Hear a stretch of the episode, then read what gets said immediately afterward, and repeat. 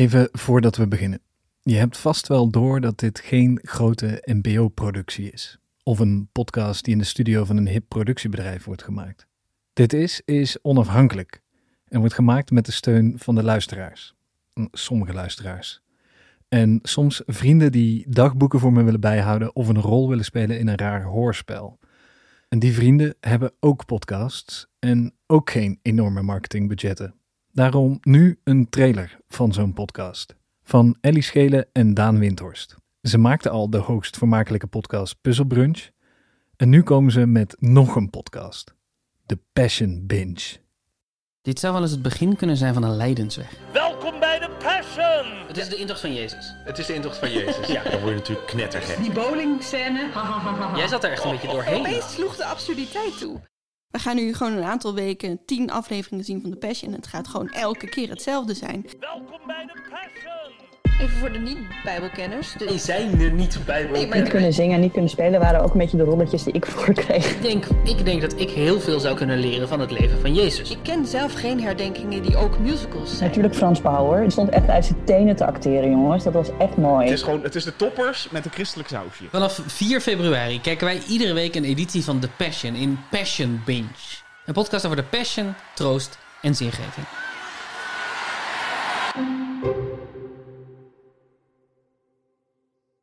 Einde trailer. Welkom bij Dit Is, een podcast over wat dan ook.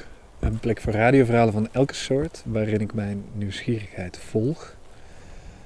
Ehm, en die bracht me nu in mijn voortuin. Het is zaterdagavond. Iets na negenen. Eh, deze straat is normaal best wel druk. Ehm, maar we hebben nu een avondklok. En daar gaat deze aflevering ook over. Een half jaar geleden ongeveer, denk ik, stopte ik met Dit is Sociale Onthouding. Ook met het idee dat het allemaal beter zou worden. Ehm, ik geloof drie dagen nadat die aflevering uitkwam, gingen we alweer de volgende lockdown in. Hé, hey, daar komt een auto.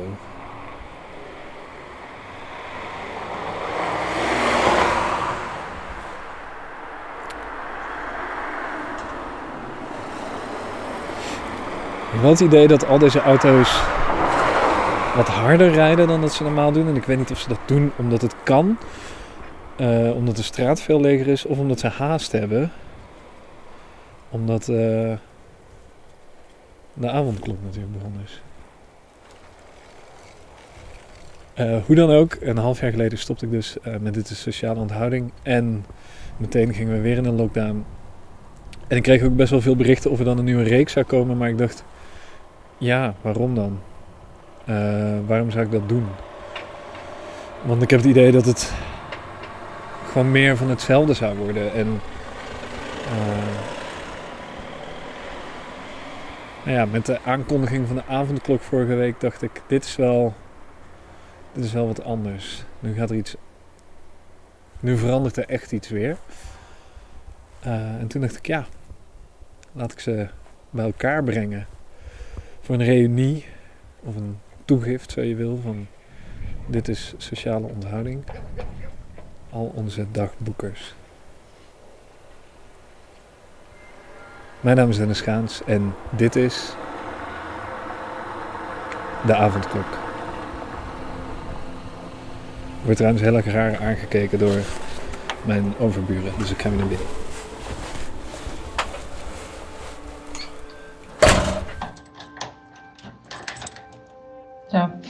Doe de deur op slot. Ik heb net mijn eh, avondwandeling met de hond eh, gehad. Zo. Ehm, ik, had, eh, ik had die graag buiten willen opnemen, maar het woeit te hard. Dus eh, er kwam alleen maar wind in de microfoon. Hey Dennis. Ja, dat is alweer even geleden. Ehm, Ja. Deze aflevering gaat eh, over de avondklok. Ehm, het is nu negen uur geweest en eh, ja, eerder op de avond kregen we een appje van mijn huisgenoot dat eh, de ene gast die we mogen hebben, die bij hem op bezoek was, toch maar in de logeerkamer blijft slapen. en iedereen vindt dat ook wel prima. Dat, dat, eh, dat gebeurt nu soms. Ik heb dat zelf ook al een keer gedaan, de eerste avond. Ehm, ik had een afspraak met vrienden en dat ja, hebben we toen toch maar door laten gaan. Het stond al heel lang. En die hadden een groot huis met een logeerkamer. En toen, eh, toen hebben we toch maar besloten om daar te blijven slapen. Ehm, ja, dat. Ik vind dat moeilijk, merk ik. Eh, Ik eh, ben heel erg voor de avondklok. Ik vind het eigenlijk ook ja, wel een beetje lastig, ook wel fijn dat er eh, nu eindelijk eens een keer. of ja, dat, dat er weer een serieuze maatregel wordt genomen. Het had voor mij ook best vroeger gemogen. Want je kan nu eigenlijk nog altijd eh, even gezellig ergens op bezoek gaan. En eh, lekker de virus spreaden all over. Maar goed, 9 uur is al in ieder geval iets. En het is ook een signaal, denk ik. Het heeft ook een symbolische functie. Dat mensen denken van, oh, oh nou, het is misschien wel heel serieus. Nou ja, dat eh, hoop ik. Eh, alhoewel ik me kan voorstellen dat het voor heel veel mensen wel echt eh, heel beklemmend aanvoelt. Ik moet er ook bij zeggen dat hier in België ook een avondklok is. Die is er al heel lang, vanaf, nou ik denk eind oktober of november al. Maar dat is een avondklok van 12 tot 5. Middernacht tot 5 uur ochtends. Ja, en die voel ik echt totaal niet. Waar zou ik heen moeten om 12 uur? Ik heb geen flauw idee. Nou, heel erg in praktische zin moet ik zeggen dat we daar niet zo heel veel eh, van merken. In die zin dat eh, die hele avondklok voor ons heel weinig verschil maakt. Ehm, we doen in de avond toch al zo weinig de laatste tijd. Dus eh, nou ja, Ehm, we hadden er wel in de zomer eentje en die voelt misschien... Die vond ik moeilijker. Dat was vanaf een uur of 10, 11 uur s'avonds. Eh en in de zomer ben je natuurlijk juist wel nog veel buiten. Het was ook heel heet toen en binnen eigenlijk niet te doen. En Ik heb mensen gehad die tegen me zeiden: Ja, nou, is toch makkelijk, weet je, verandert toch niet zoveel, je mocht toch al niks. Maar voor mij verandert er wel iets. Voor mijn gevoel. Ik kan moeilijker. Ja, naar Pablo toe nog. Dat zat toch wel erg in mijn systeem dat ik dan vaak nog na het afronden van die eeuwige zooms nog even ging. Dat was vaak na negenen. Het vergt een bepaald soort planning die ik niet altijd heb. Ehm, Ik ben nu ook niet gegaan omdat ik had nog een half uur voor die avondklok en toen dacht ik ook, ik heb geen fiets en paniek, paniek. En dan moest ik, want die staat, nou ja, staat bij de fietsmaker dus.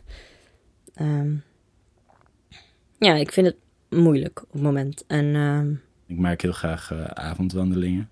En dat kan nu niet. Wat, wat er interessant aan is, is dat dit eigenlijk de eerste keer is dat er een maatregel is die mij beperkt op een manier die niet direct het doel is van die maatregel. Dus tot nu toe kon ik naar allemaal plekken niet toe, omdat als ik op die plekken was, dan was het risico groter dat op die plekken overdracht plaatsvond. En eh, daardoor was het maatschappelijk gezien beter als die plekken op dat moment gesloten waren. En dat is eigenlijk een heel direct, heel direct hierom is het. eh, je, je mag het gedrag niet uitvoeren omdat het gedrag te risicovol is. Is eigenlijk precies wat het is. Terwijl de beperking die ik ervaar van de avondklok is niet de directe beperking die nuttig is. Want de beperking die ik heb is vooral het, het avondwandelen. eh, dat was geen risicovolle handeling. Dus de beperking is niet een handeling waarvan ik snap dat die maatschappelijk risicovol is of waarvan ik dat zelf ervaar. De, de, de beperking is er zodat andere mensen die andere mensen nu beperkt worden in gedrag dat risicovol is. Ehm, dus dit, dit is, daardoor is het meer een soort, moet ik een soort van rationele stap toepassen op, eh, op dat met deze beperking wordt opgelost vanuit een maatschappelijk niveau en niet vanuit een, vanuit een directer ikzelf gedrag ding. En dat frustreert me dus ook enorm veel meer. Ik vind het echt wel vervelend dat ik niet mag, terwijl ik deed niets verkeerd. Dat. ik merk ook dat, eh, dat ik het er niet zo graag meer over heb met mensen. Omdat, eh, ja, door de gebeurtenissen ook van de afgelopen weken en de, de rellen eigenlijk. ehm, laten we het geen protesten noemen, want dat zijn het niet. Maar de rellen rondom de avondklok eh, lijkt alles nog iets meer op spanning te staan. En heb ik heel erg het gevoel dat elke vorm van. eh, ja. Dat je je niet aan de regels houdt of dat je het er niet mee eens bent, al snel een beetje daarop uitkomt. Zo van ja. Ben je dan zoals zij of zo? En dat wil ik natuurlijk niet. Ik bedoel. Natuurlijk niet. Ik eh, lees, eh, zoals je weet, elke avond het Corona Live blog. Maar sinds gisteren is dat niet echt meer een Corona Live blog, maar een soort ja, mayhem live blog. Waarin iedereen probeert vijf sterren te halen met GTA. Tenminste, niet iedereen, maar veel mensen in heel veel steden in Nederland. Het gaat alleen maar daarover. ME-charges. Het is wel een eh, onverwachte turn, deze avondklok. Ik was niet, had niet verwacht dat mensen zo boos zouden worden. Ik vond het in ieder geval verbijsterend om te zien wat er gebeurde. Dat het zich ook zo verspreidde. Dat er zoveel animo was voor dat, voor dat gewelddadige gedrag. Ik vond het echt. Ik vond het echt, echt heel beangstigend. En kon wel janken, eerlijk gezegd. Elke keer als ik dan eh, door, door de nieuwsberichten ging en door de beelden. Het begon eigenlijk met de protesten twee weken geleden op zaterdag op het Museumplein, de, de 17e geloof ik. Het was geen protest, want protest was verboden. Dus het was gezellig op persoonlijke titel koffie drinken. Ik zit in uh, weirde telegram, groepen waar uh, mensen afspreken om op persoonlijke titel op verschillende plekken koffie te gaan drinken met elkaar gezellig. Um, uh, want dat vind ik heel interessant, hoe die mensen zich organiseren. En dat heeft ook mee te maken dat ik ergens dit voorjaar, tenminste als dat doorgaat, dat ik een voorstelling ga maken die Poetic Resistance moet gaan heten. En uh, dat gaat dus heel erg over verzet en over uh, protest. En um, we focussen dat in eerste instantie heel erg op Black Lives Matter natuurlijk. En um, op protesten die wij zelf hebben meegemaakt. Dingen waar we zelf achter staan. Maar eigenlijk is mijn ontwikkeling denken daarover is dat ik helemaal niet aan de kant van het protest sta op dit moment. Ik sta aan de kant van de status quo. Alles wat ik vind, waar, de, waar nu de meeste maatschappelijke emotie op zit, daar ben ik het eigenlijk eens met de, met de machtshebbers en niet met de mensen die in verzet komen. Nou, iedereen is naar het station gespoten.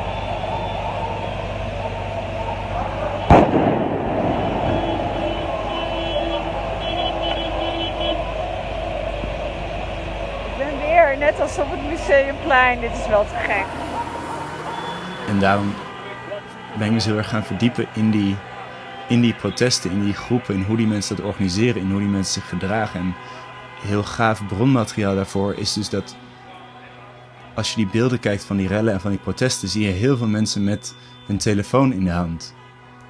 En die mensen zijn op dat moment vaak aan het livestreamen. En die livestreamen is uh, uh, uh, soms op platforms waar ik uh, geen toegang toe heb, omdat ik er niet uh, in, hun, uh, in hun netwerk zit. Maar heel regelmatig is het ook gewoon publiek op Facebook. En dus ben ik gewoon heel veel van die, van die video's ben ik gaan, gaan, gaan downloaden.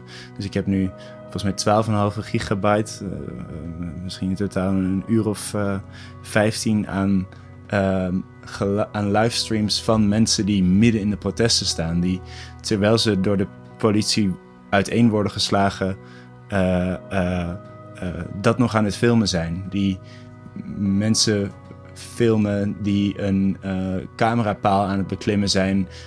en diegene dan een hamer toewerpen, zodat diegene met een hamer tegen dat camerastukje kan slaan. En dat dan blijkt dat dat camerastukje van best wel hard plastic is, waardoor je er eigenlijk geen kras op kan maken hoe hard je ook slaat. En dat ze dan vervolgens met z'n allen besluiten: oké, dit werkt niet. Wat we moeten doen is, we moeten die hele paal omtrekken. En dat dan mensen zich met z'n allen organiseren om die paal om te trekken uh, zonder masker.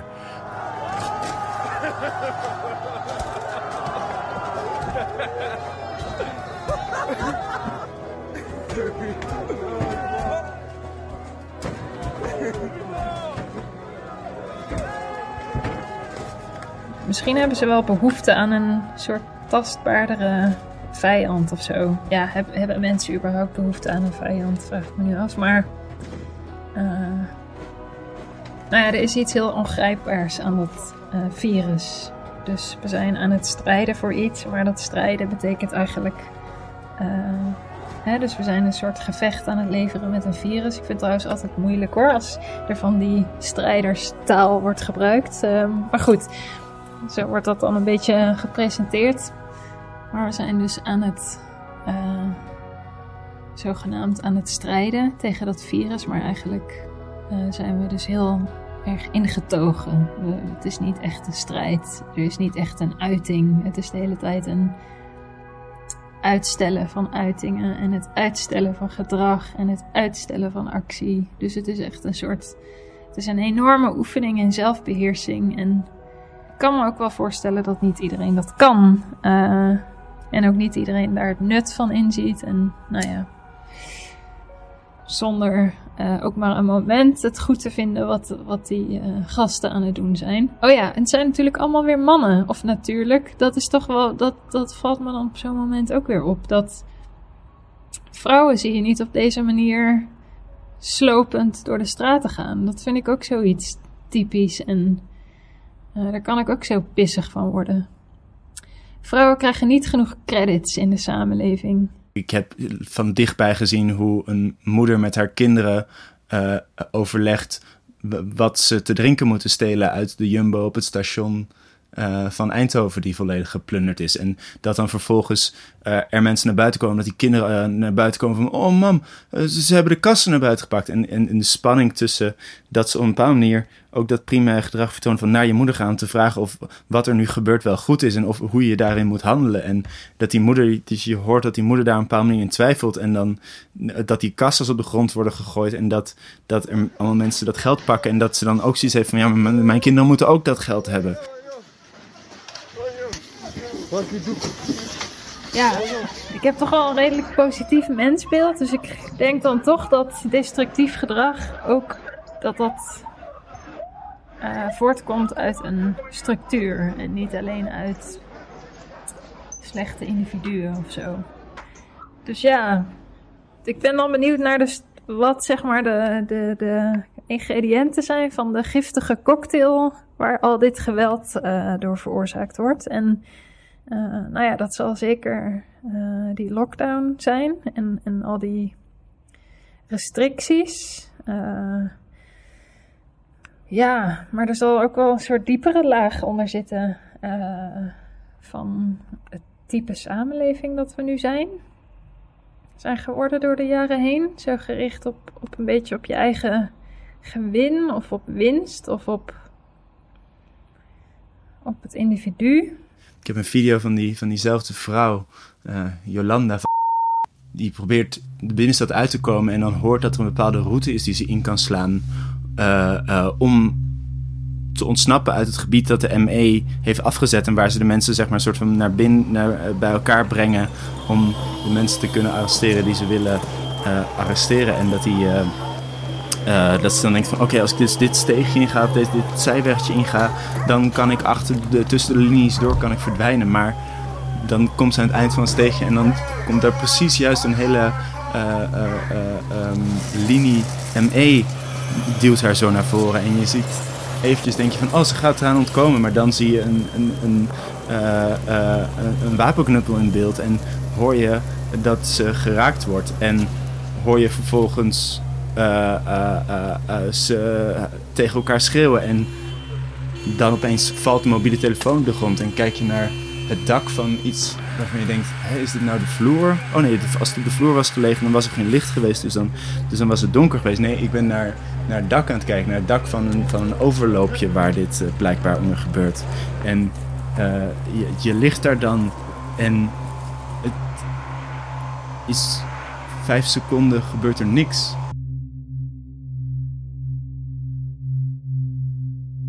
En is het een soort moment van totale vervreemding, want je bent degene door wiens oog je kijkt, ben je kwijt. En dan zie je een, een helm in beeld komen, een helm van ME'er. En die steekt zijn hand uit naar je en pakt je vast en drukt dan het beeld weg. Waardoor het in één keer zwart is.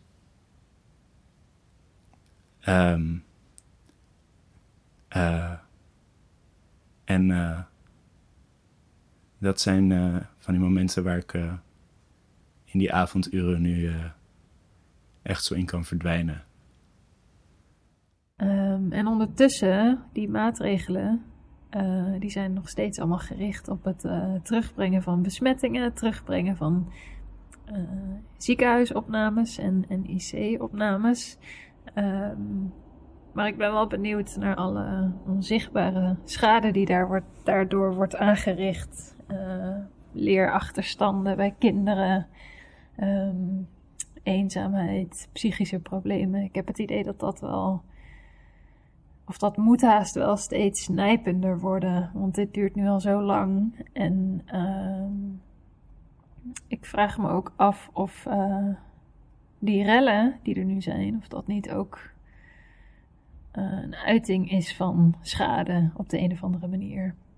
Dus we hebben heel veel onzichtbare schade, toch op dit moment denk ik onzichtbaar.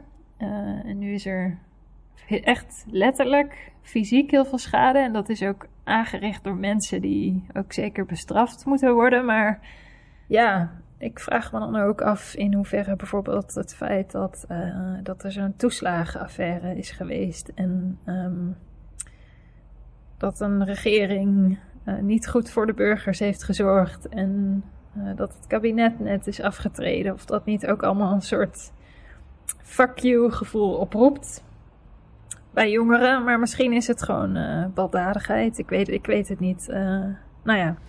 Iedereen heeft het tijd over die avondklok. En dat is een extreme maatregel. Maar dat komt omdat de overheid extreem faalt. Ik weet niet of jullie het nieuws hebben gelezen deze week. Los van de rellen. Los van de rellen natuurlijk ook dat ICT-lek. Van de GGD. Of niet ICT-lek, gewoon mensenlek. Ja, ik weet niet. Ik snap niet waarom de huidige regeringspartijen zo hoog in de peilingen staan. Deze zak. Balls. Of niet soms, Sylvie?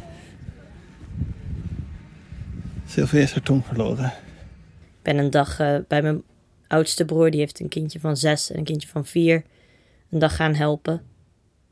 Eh, met thuisonderwijs en ze een beetje bezig houden. Want ja, mijn broer en zijn vrouw hebben ook gewoon een fulltime baan. En dus twee kinderen met thuisscholing. En dan denk ik wel, ja, daar zijn we.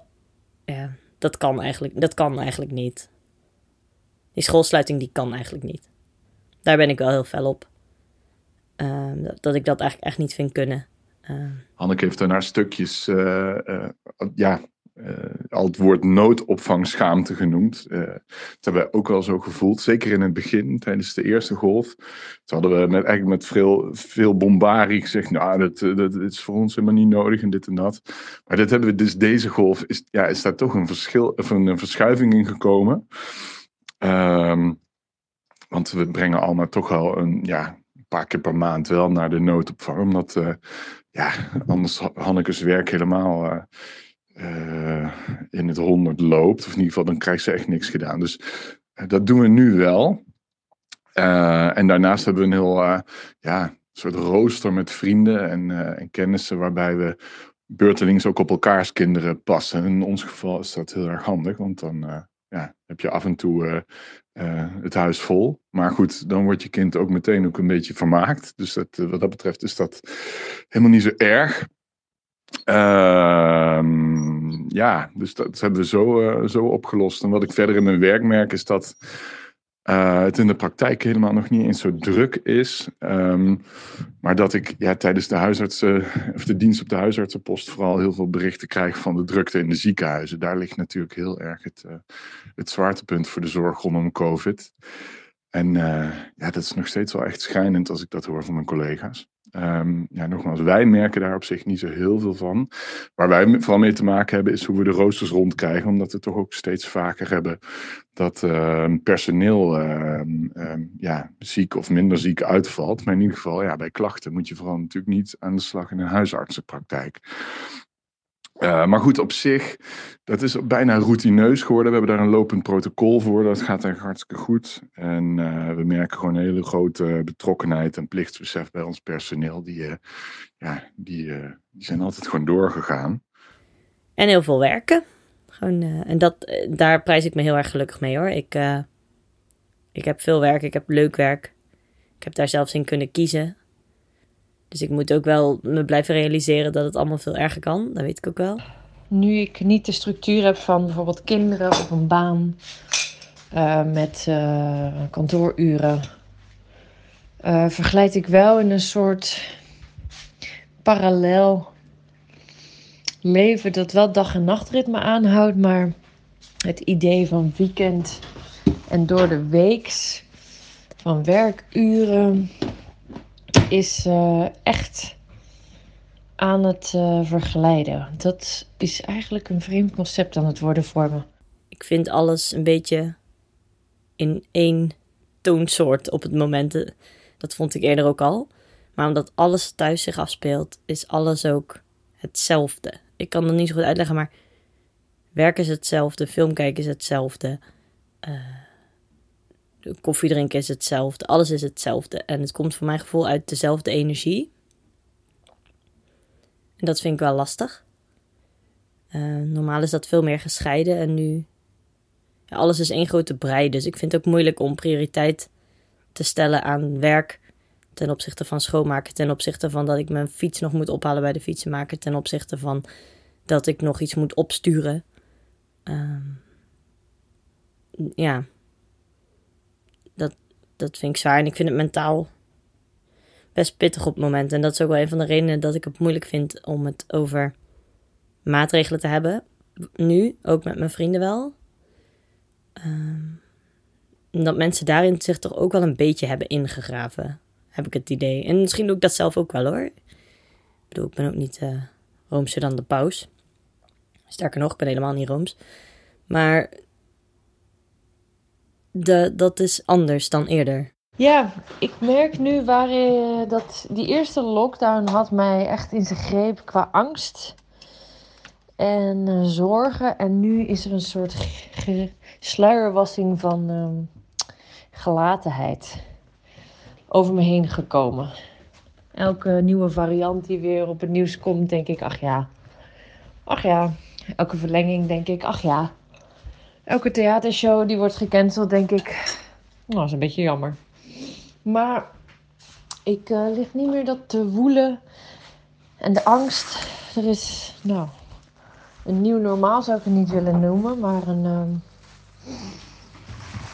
een acceptatie is het ook niet, maar een, eh, ja, een doorlevendheid eigenlijk. Ik maak me wel zorgen over die besmettingen. Dus die, die nieuwe varianten van het virus en hoe snel, snel die zich eh, verspreiden. Ik hoorde dat gisteren op het nieuws, geloof ik, dat van iemand dat intussen een derde van de besmettingen in Nederland eh, met de Britse variant zijn.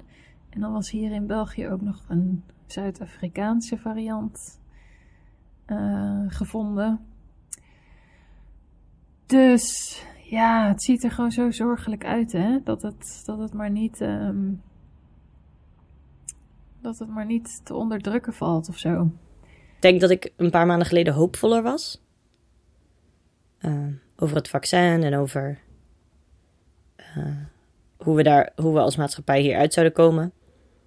Over of de kroeg het goed zou gaan redden. Ik bedoel, hoe langer het duurt, hoe spannender dat wordt. Plus dan van de week, wat ook wel redelijk de, de stemming een beetje omlaag heeft geholpen, is natuurlijk dat we ons terras stonden op te ruimen en vast te binden, omdat eh, we hoopten dat niemand de, de hardhouten banken door de glas- en loodramen zou tieven. Ja, daar, dat zijn wel dingen om redelijk moedeloos van te worden. En dat probeer ik niet te doen. Maar januari plus lockdown plus mijn karakter maakt dat soms op dit moment een beetje moeilijk. En ehm, dat gaat weer over, hoop ik. Dat moet weer overgaan. Eh, maar dat, ja, dat is wel pittig. Maar ook wat ik ook zat te denken, en dat is een beetje, een beetje speels, misschien, misschien zelfs een beetje kinderachtig. Laatst moest ik nog ergens een, eh, een, eh, een bakje ophalen bij een buurvrouw. dat, waarin iets had gezeten dat ik haar had geleend. Ik dacht, ik haal het even op. En opeens dacht ik, oh, over vijf minuten eh, gaat de lockdown in. Dit is dus de eerste keer dat ik dacht: Oh ja, fuck. We moeten op een gegeven moment ook weer om 9 uur thuis zijn. Dus dat is bijna een week na het ingaan van de avondklok. Dus toen ben ik snel daar naartoe gegaan, heb ik dat bakje opgehaald. En net op tijd was ik thuis. En eh, eigenlijk vond ik dat wel heel grappig. Dat gevoel dat je eh, binnen een bepaalde tijd terug moet zijn en anders ben je af. Wat je vroeger had als, eh, als kind ehm, bij spelletjes. Ehm, ja, dat heb ik dus nu ook een beetje weer terug gehad, teruggevoeld bij dat op tijd terug moeten zijn. Oké, het is nu tien over half negen. We zijn weg waar, waar we hadden pizza gegeten. En het is natuurlijk super druk op straat. Want iedereen moet naar huis. En we waren lopend. En we zijn te laat weggegaan. Dus nu moeten we waarschijnlijk even snel zo'n huurscooter die je hier hebt. Weer op tijd thuiskomen. Anders boete van 100 euro. Geloof je of niet? Voor op straat lopen. U bent op straat, 100 euro. Echt dom. Dom. Wat zei je? Dus misschien moet je wel van tevoren, je moet niks natuurlijk, maar misschien zou je van tevoren even een ommetje kunnen maken. Hoe belegen dat ook klinkt. Of een, een stuk fietsen of wat ook. Hardlopen. En dat je dan het zo timed dat je precies op tijd met enige marge, want je wil geen boete en je wilt je houden aan de regels. Maar dat je dan precies op tijd terug bent. Oké, we zijn er bijna. Hoe lang hebben we nog? Oeh. Het duurt denk ik nog drie minuten. Het duurt denk ik nog minuut. Twee. Iedereen geest snel naar huis. Het is echt alsof iedereen in een soort videogame zit. Maar dan naar een andere bestemming. Ik zag ook al net de politie rijden. Zag je dat ook? Ja, die. Maar ja. Nee, niet die ene die hond opgepakt had, maar gewoon een hond rijdende. Wat is dit? En dat je dan dat, die sensatie van uh, uh, ontspanning hebt en uh, die adrenaline dat je het gehaald hebt. En ook misschien wel een beetje de schaamtelijke humor. Dat, dat, dat gevoel in jezelf dat je iets hebt gedaan wat eigenlijk iets is van heel vroeg geleden. Nou, heel, heel lang geleden bedoel ik. Gelukt.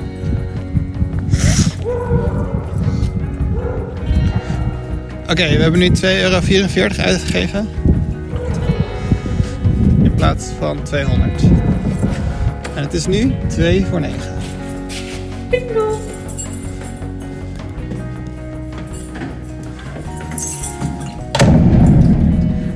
intens dat die mensen met die hond dan meteen moeten flanten. En dat ze de hond hebben van, oh, wij kunnen lekker langer dan 9 uur wakker blijven. Buiten blijven. Het was een prachtige maan buiten vandaag. Dat zag ik even. Het is nu bewezen hè, dat je van de maan uh, met slechte maan, uh, volle maan slechter slaapt. Dus uh, ik ben helemaal niet depressief door die lockdown. Dat komt gewoon door de maan dat ik zo moe ben. Dus ik ga nu ook gewoon om half tien slapen. Samen met mijn puppy. En ik kan me eigenlijk niks behagelijkers voorstellen. En om tien voor tien ga ik naar bed. En dat is heerlijk. Kan het iedereen aanraden. Dus um, ja, de avondklok is voor mij geen probleem. Ik zou zeggen, pak een boek. uh, met een boek, al zit je binnen, kom je buiten. Uh, kijk uh, voor de zoveelste keer uh, een leuke serie. My Crazy Ex-Girlfriend of zo. Daar kan je eind eindeloos mee vermaken. Um, weet ik uit tweede hand. Want mijn vriendin vindt het geweldig. Oh, en ik ben eindelijk, er waren drie lockdowns voor nodig, maar eindelijk toch een soort van grote schoonmaak aan het houden hier.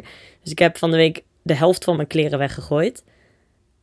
Dat, uh, of ja, weggegooid. Ik probeer ze heel te slijten aan mensen, want dan vind ik het makkelijker. En dat kan hier in het klooster ook wel goed, dus dat is fijn. Ja, dat, dat zijn eigenlijk de dingen die ik ben gaan doen om, om de om het een beetje te boven te komen. Verder blijf ik heel veel hardlopen. Maar ja, dus niet meer na 9 uur. Ehm, dat is ook wel lastig soms. Tja, wat doe je als er helemaal niks te doen is? Nou, bijvoorbeeld dit. Noem een paar hits van Celine Dion. De eerste twee zijn My Heart Will Go On en It's All Coming Back to Me Now. Ik heb in totaal 37 antwoorden.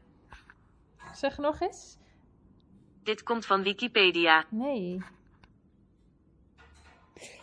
Noem een paar hits van Celine Dion. De eerste twee zijn My Heart Will Go On en It's All Coming Back to Me Now. Ik heb in totaal 37 antwoorden. Wij kijken wel echt uit naar eh, dat dit allemaal achter ons ligt. En eh, de dag dat we allemaal gevaccineerd en wel weer op een, eh, op een festival staan deze zomer. Tenminste, eh, als we dat redden. En op dit tempo wordt het nog lastig. Maar goed, dat is in ieder geval iets waar we heel erg naar uitkijken. Naar de, de hervatting van, van het openbare en het culturele leven. Ja, ja, dat is mijn verhaal. En om te bewijzen dat we thuis zijn. Geen wat ik misschien nog meer haat dan deze fucking avondklok.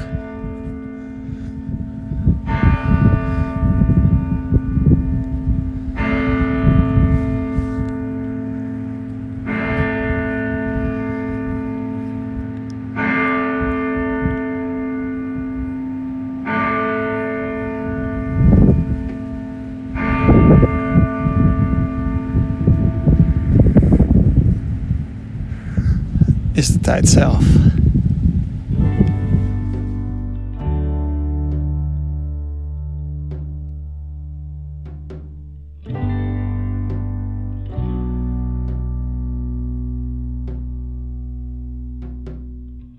Dit was De Avondklok. Met in volgorde van opkomst Elfie Tromp, Josien Wijkhuis, Martin Rombouts, Marijn Schipper, Elske van Lonkhuizen, Doris van den Burgt en Lieve Heremans. Wederom heel erg veel dank aan hen dat ze mij dit plezier wilden doen. Als het jou ook een plezier deed, kun je de podcast op verschillende manieren ondersteunen. Je kunt hem aan je beste vrienden aanraden, een recensie achterlaten in je favoriete podcast-app of patron worden. Dat kost je 1,50 euro en in ruil daarvoor krijg je een kijkje achter de schermen van deze podcast, deleted scenes en waar nodig uitleg. 1,50 euro is de prijs van 6 Jumbo-potloden, inclusief puntenslijper. Dat is verleidelijk, geef ik toe. Maar op Patreon krijg je deze maand een verhaal over een puntenslijper. Dat is een stuk minder vervuilend. Denk ik. Ik weet niet hoe het zit met die energie voor de servers versus plastic puntenslijpers. Goed, bedankt voor het luisteren en tot de volgende keer. En ik moet zeggen, ik was een heel klein beetje verbitterd eh, ook naar het huis toe. Een klein beetje hoor, want eh, ik had met kerst dat ik dan... We hebben een hele grote spiegel in de lift. En ik had met kerst een bakje met allemaal van die raamstiften eh, in de lift gezet. En dan kon, konden we elkaar een kerstgroet doen, geven. We konden een kerstgroet op de spiegel schrijven. En dat hadden heel veel mensen gedaan, dus ik was heel enthousiast. En toen, na een week of zo, stonden dus al die groeten daar. Ja, het zag er gewoon heel vrolijk uit. Ik was uiteraard niet van plan het tot de zomer erop te laten zitten, maar het, het stond er een weekje of zo. Uh, en toen had er iemand boven geschreven met een bruine stift en een pijltje dan naar alle boodschappen had iemand geschreven vuil. En uh, nou, dat vond ik zo onaardig. Dacht ik, wat zit ik me uit te sloven voor jullie mensen uit deze flat? Wie is dit eigenlijk? Ik wist ook niet wie het was. Toen heb ik de volgende dag alles schoongemaakt, behalve dat woordje vuil met dat pijltje. Want ik dacht, ja, ik, ik faciliteer de kerstgoed. Ik zal de kerstgoeden ook weer opruimen. Maar dit soort dingen ruim ik niet op. Dus um, toen heeft dat er ook nog een weekje gestaan. Dus daar had ik dan toch wel weer plezier in.